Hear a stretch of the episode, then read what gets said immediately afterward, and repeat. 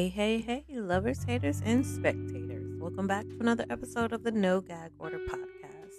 I'm your host. I go by Coach J, and today's episode is titled Loss The Forever Wound That Never Stops Bleeding.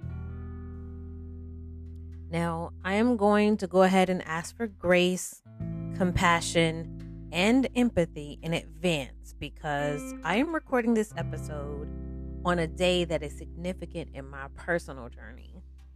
I expect myself to ramble a little, maybe even get choked up, cry and snot and and have to record in multiple attempts because I'm likely going to need a moment throughout recording this. So, just bear with me.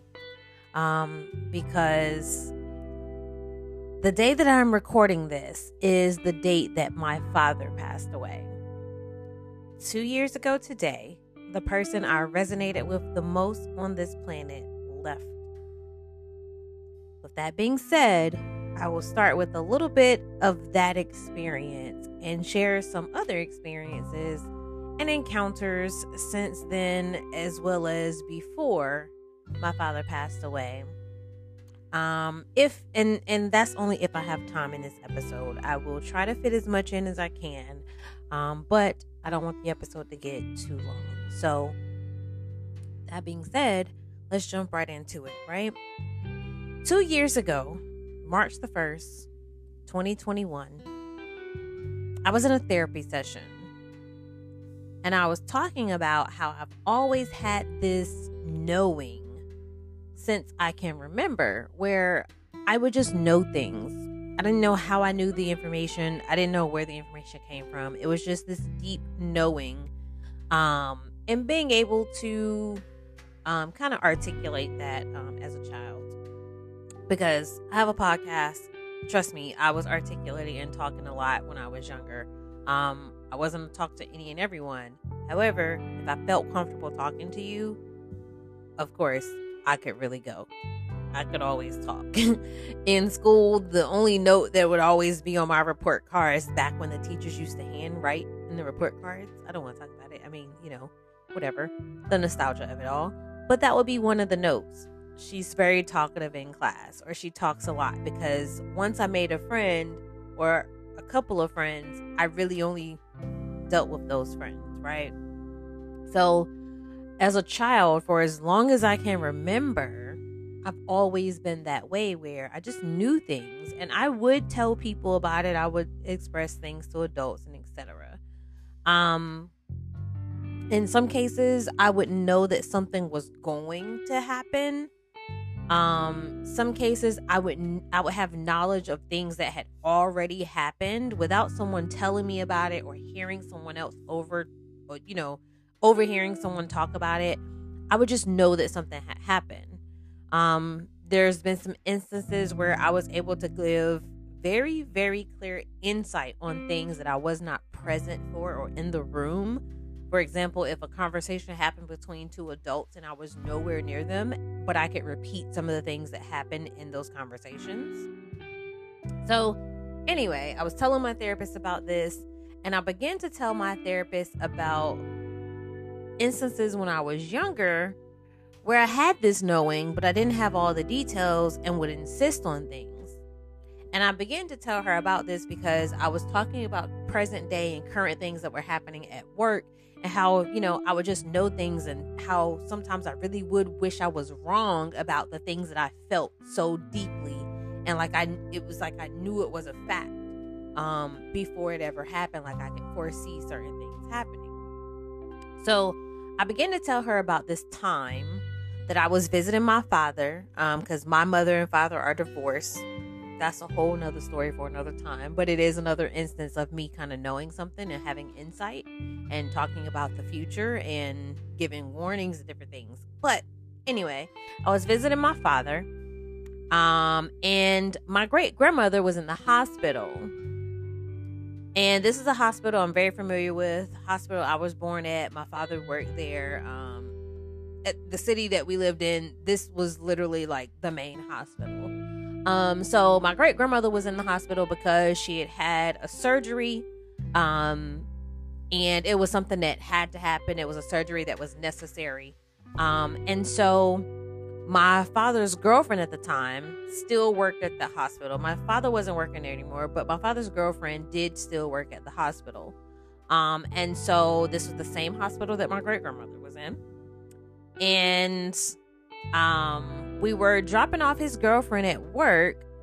And this particular day, I insisted that we park and go upstairs.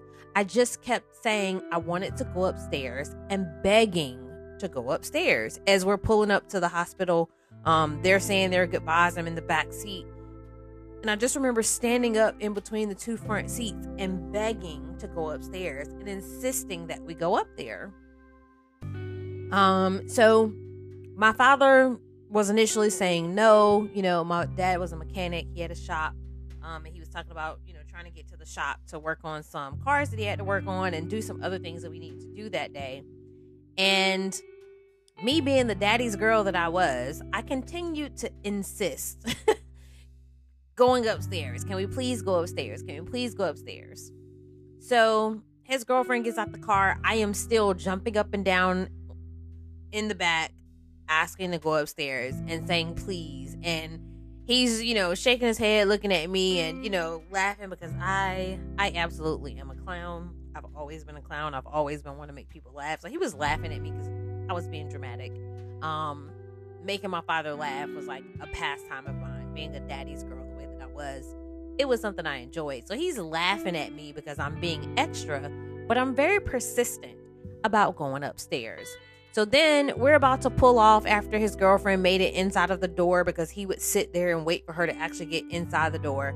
Um, and just when we were about to pull off, we literally had slowly started pulling away from the curb, and I was still begging and I was beginning to pout because he was pulling away from the curb.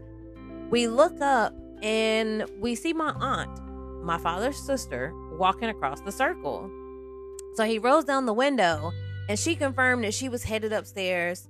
My father tells her, you know, that I was saying I want to go up there and then he kind of just looks at me and then he tells her to hold on, like, okay, we're going to come up.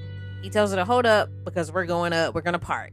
So my aunt gets to the sidewalk. My father pulls into a parking space. I instantly get happy that we are now going upstairs, right? So we park. My aunt is waiting on the curb, and then we all head inside. As we are walking in, my aunt is not in the happiest of moods. Um, but we're walking in. I have a little skip or an upbeat step, I guess you can say. Um, just hindsight, my aunt's energy, she wasn't very uh, happy. She wasn't really warm. She seemed almost worried like or um, disappointed or something like that, right? We get to the elevator and my dad presses the button to go upstairs. And then he continues to tell my aunt um, that we were just, you know, dropping off his girlfriend. I'm redacting names um, in these stories, but my aunt and his girlfriend shared the same name. So he called her by her name, whereas I'm saying his girlfriend. So he's like, "Oh, we're just here dropping dropping off blank," and tells her that I was begging to go upstairs, and I just wouldn't stop talking about going upstairs. So my aunt looks at him with this troubling look on her face and says, Wait, nobody called you? This was the time where cell phones were not a thing. And the only people that really had uh, cell phones, they were car phones and they were like doctors and things like that. It was very expensive. Nobody really had cell phones back then. Um, my dad definitely wasn't one of those people. Even let's just say he wasn't one of those people, right? So there was no cell like there was no cell phone or whatever that somebody could have called him on. And before we went to drop her off, um, we were out running some errands or something. So we didn't even come directly from the house. We had been out of the house for like a couple hours or so before we got to the hospital. So he looks at her with almost like this, what the fuck are you talking about look on his face. She says, I thought somebody had called you already, and gives him a look. He then says that we wasn't home and he starts going, oh nah. And like he kind of paces a little away from me, like his back towards me. um, with like this distressed type of body language, followed by a few cuss words because my dad cussed like a sailor. That's probably where I get it from. But she she kind of just says in this lower tone, like, yeah. And so then the elevator door opens and we get on the elevator. Um, there was nobody else on the elevator. People stepped off. Nobody else was on with us. So once the doors closed, she says to him, pretty much the whole family is up there already. And I'm just eagerly waiting for the doors to open for us to get off the elevator. So when the doors open and we step off of the elevator, my great grandmother's um, room was almost the last room on the hallway. She was like the second door from the last door. The way the hallway worked, all the way at the end, there was these huge windows at the end of every hallway. And then there would be like a room, and then right next to it was another room door, and then it was a little bit of space and a next room door. My great grandmother was in the next to last door. So when we step off, down at the end of the hallway is a crowd of people. It's all our family. Some people are visibly upset. And we, of course, are walking down the hallway to get to where they are. Now, when we get down there, I didn't even enter the room or have a desire to. Once we were on the floor that my great grandmother's room was on, I was more at ease and I just went and sat with others that were in the hallway. I kind of was just over there with my cousins that were a little bit older than me, you know, a few years, five or six years here and there. And I kind of am just sitting with the family at the end of the hallway. I'll spare you the details of the rest of this visit and I will kind of go back to about a week or less prior to this day when I was at the hospital visiting my great grandmother with another family member. Not my dad, but I was with another family member and my cousin. This particular day, my great grandmother was staring at a spot above my head in her room. And when asked by the family member what she was looking at, she said it was a pretty light. The family member was telling her she needed to eat, and my great grandmother just kept saying she needed her bag so she could go home. She kept saying to give her her suitcase, give her her suitcase. The family member brushing it off as her wanting to leave the hospital. You know, she kind of just asked and joked about her not liking the nursing staff or something to be in such a hurry to leave. So, when that family member left the room at one point, my great grandmother kept staring at the spot in the ceiling.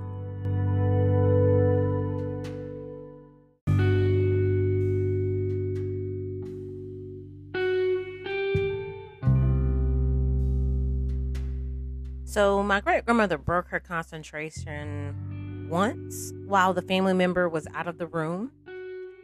And she looked me in my eyes and told me to hand her those bags so she could go. I smiled as a child, and then she went back to looking at the spot in the ceiling until the doctor came in to talk to her. So, the next time I was there was the day that I refused to allow my father to leave. My great grandmother passed away with her eyes open, looking at that spot in the ceiling. I tell the story to you the way that I told it to my therapist that day in that session because it's relevant. While telling the story to my therapist, the memory of going to the hospital, standing at that elevator with my dad, was so vivid. I could literally feel it happening all over again. I felt like I was in that hospital waiting at the elevator. I even said to my therapist, Wow, telling you that it feels like I am literally right back in that moment. And then we moved on to another story and closing the session for that day. Well, two days later, after telling my therapist that story, it was a Monday. It was a Monday afternoon. Two days later, on the 3rd of March, I found out that my dad had passed away. Now, I know you're probably like, wait, he passed away on the first, and you're saying you found out on the third. I know it's a little confusing, especially when you don't have the information, but I am going to skip a lot of the detail um, surrounding my father's passing to kind of get to the point of this episode. So, at the time of my father's passing, I had no idea where he was. No family knew where he was. And there's just a lot to that story.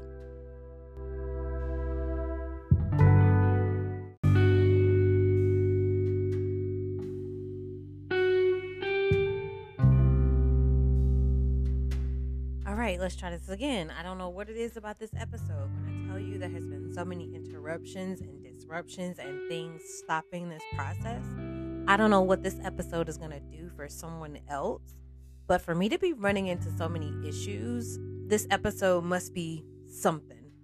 Um so let me try to figure out where I was and pick up where I left off.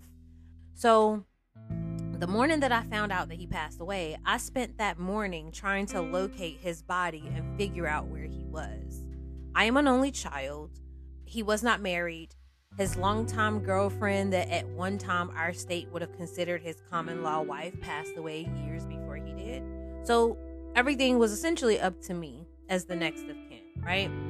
So I eventually found him at the same hospital that that memory took place, that I was born, that he used to work, that our family had so many ties to. Later, later down the line, okay, I know this timeline is crazy, but for the sake of this episode, later down the line, I discovered that at the very moment that I was transported back into that memory at the hospital, while I was telling my therapist about it, where I said it feels like I'm literally in the hospital with my dad at the elevator. At the very moment that I was telling her that story, it was the time that he was pronounced deceased in that hospital make sure you're understanding me. At the specific time of the day on the first that I was talking to my therapist, telling her about this memory, and I said, It feels like I'm literally standing at the elevator with my dad waiting for it to open. He was in that hospital being pronounced as deceased. Now, there's more that I can say here, but that would dive into a completely different topic. So I'll stay focused. I do, however, I plan to tell a bit more about my dad's story, both here on earth and the ordeal surrounding his passing later this year. Um, my plans are that for his birthday, I will kind of dive a little bit more into my dad, the person, and the wild ass circumstances surround his surrounding his passing away. Um, so make sure you come back for that story, um, that story time that I will tell in July. Anyway, now back to the topic at hand loss, right? There are other instances of my knowing that someone was going to pass away beforehand. And for me, death was not uncommon for me as a child. I knew when it was coming. I knew when it had happened before someone told me, and I didn't respond to it happening like everyone else. Now, I believe that that's kind of because I kind of had this knowing inside of me, even when I didn't verbalize it or articulate it.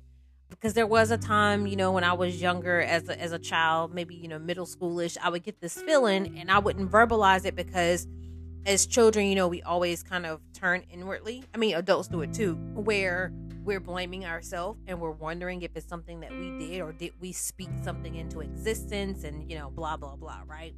So I didn't respond to death and someone passing away like I saw everyone else. All of my, you know, family members and friends, when they lost people, they'd be so upset and crying and emotional. I didn't have that. But the death of my father, whew, that honestly was the first time that the emotional roller coaster was a direct result of my personal feelings for someone.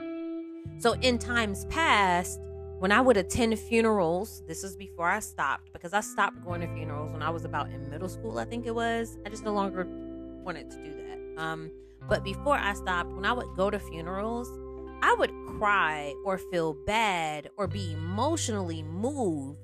But it was as a result of seeing people that I care about deeply hurt or feeling the intensity of emotions that other people were going through at the service. Like, I literally could tap into what someone was feeling and I would feel it as if it were my own. Or, you know, just seeing other people hurt and I couldn't change it. I'm a fixer by nature. So, seeing, you know, my little cousins crying and I can't fix the reason that they're crying. Nothing I can do can take away the emotions that they feel. So I would be emotionally moved by things like that. Seeing people that I care about so deeply hurt made me hurt. That was kind of my response at funerals and when people would pass away. I would respond and react to the emotions of other people and my compassion for them as people going through something. It wouldn't necessarily be the death of whoever the person was that we lost.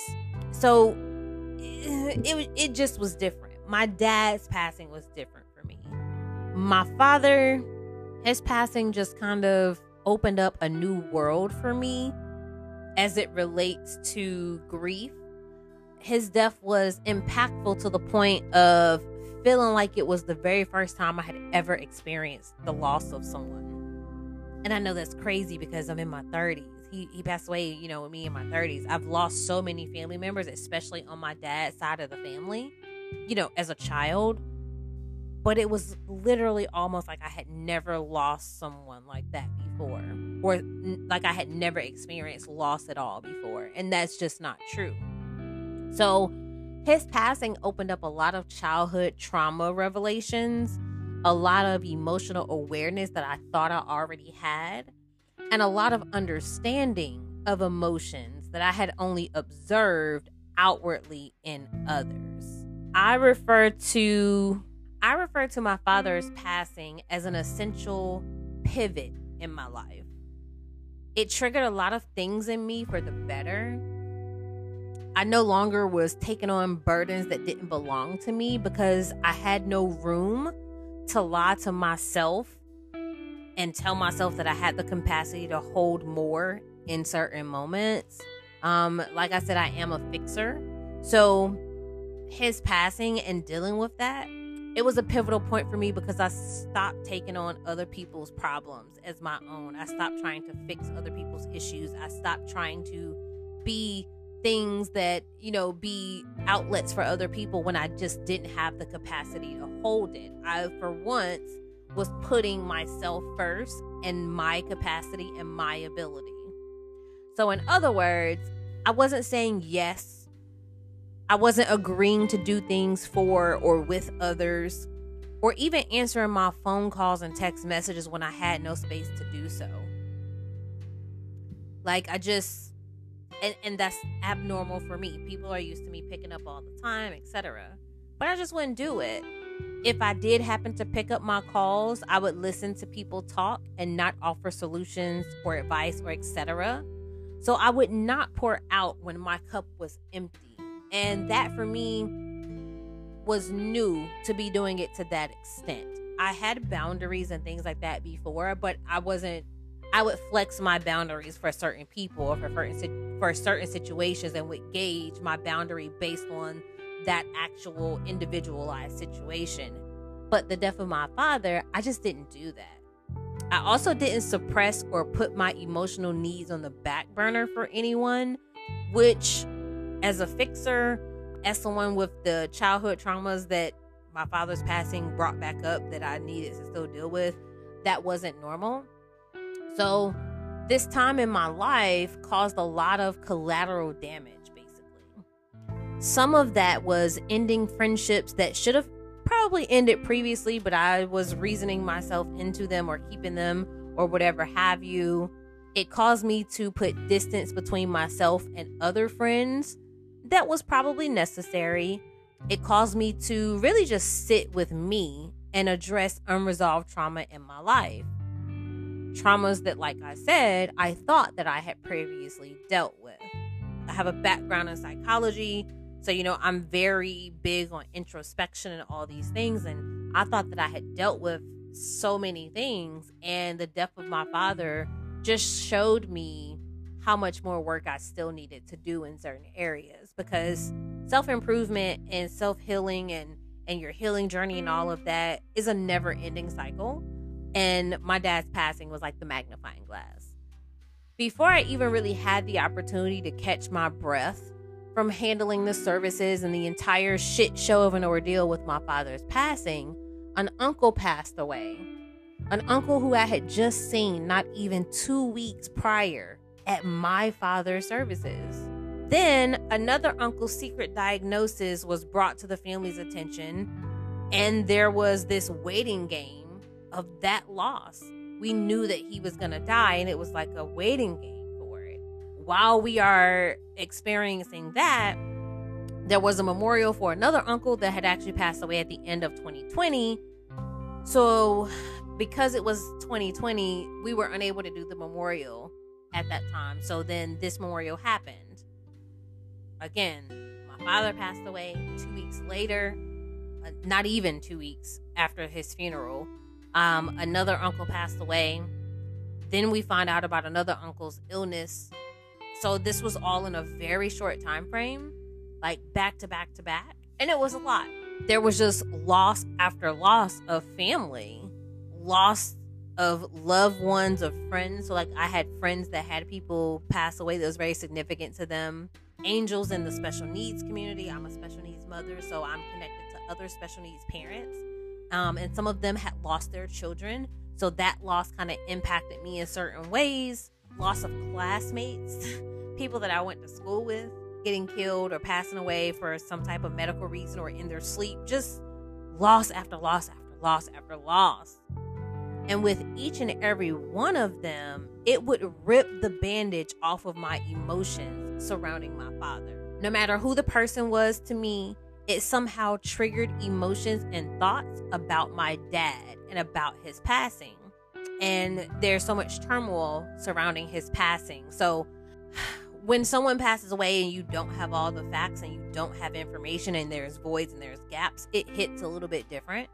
So his death caused me to be so much more aware than I was before.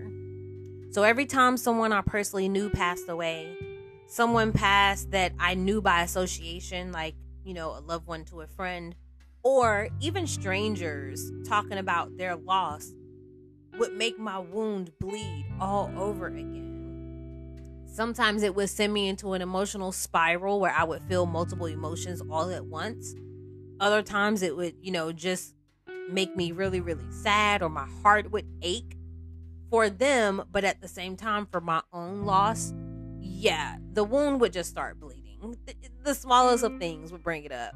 Some days it would gush, other days it would just slowly seep out, but it always started bleeding all over again. So I refer to loss as the wound that never heals because when you are truly impacted by loss and deal with the grief that is associated with the death of a person, it will start to bleed all over everything at any time, any place. It doesn't care what plans you have for the day or that moment. The smallest of things, such as fictional shows, it could, it could be a script. You know this is not real but something in that show triggers you, and now you're crying. Now you're sad. Now you're angry. You have all these emotions. Someone's smile could remind you of that person, and now you're in shambles because it reminded you of that person and you missed their smile. A song could come on the radio. A song could be playing in a department store that you walk into. It could be something as much as a smell. You walk past someone that's wearing the same fragrance that they used to wear, or a piece of candy in a store that you have some type of memory of that person. Driving down a particular street may trigger a memory, and so many other things. Literally, memories can be triggered by a cloud in the sky. It could, it could be the smallest of things, and it'll rip that wound open all over again. You could be, oh my God, over the moon happy about something and then a memory is triggered and next thing you know you are literally underneath the valley. You're not even in the valley, you're underneath it from one second to the next. When memories or thoughts of our loved ones come up, there's a hundred percent chance that at least two emotions will show up at once. I'll give you an example of what I mean by that. I see candy that my dad used to buy for me, right? Cotton candy is one of the things. I I have I will hyperfixate, and cotton candy was the thing in 2022 that I had a hyperfixation on because my dad used to give me cotton candy and buy me cotton candy, right? So I see this cotton candy. First, I am instantly reminded of him, and the memory playing in my head makes me smile and feel the love that I felt in that moment. But then, directly after, there's a sorrow that comes in because I can't feel that love again from him in the same way. And missing him may bring tears, literally right after the smile. One memory, two emotions, or two responses, or two reactions to the one memory. And I know the saying goes that time heals all wounds. Well, I'm going to be honest because that's all I can do. I find that not to be true at all. I have comforted so many over the years in life coaching sessions, friends, family members who lost someone dear to them decades ago, and they still have moments as if the person just passed away. So, no, time does not heal all wounds. I believe that what happens is that we get familiar with this roller coaster that never ends. We we begin to understand that we never get off of this ride. So we embrace and accept the emotions when they come so that we can then move through them. We come to this expectation that at any given moment, the emotions tied to the loss of that person can affect us. With all of that being said, Today marked two years since my dad transitioned, and I wasn't sad at all this time. My dad, in all the things that he was, and he was many things, one of them was an alcoholic. okay? He was an alcoholic on this side of life. So this year, I decided I was going to celebrate his transition. Instead of thinking in terms of me and my desires and what I want, I decided that I was going to celebrate the transition instead of it being a sad day. Now, I know with all of my being that my father was not happy in this life, and he hadn't been for a long time. I know that he was tired in this life. So I chose to go grab a few mini bottles to put on his shelf or altar. Some people refer to it as an altar. I have a shelf where his ashes sit. I have pictures of him. I have things that remind me of him, and it sits under a hand painted photo um, or a hand painting, not photo, but a hand painting of two elephants. And elephants are significant in my family, but specifically for me, is something with me and my dad. So there's this shelf that ha- has everything on it.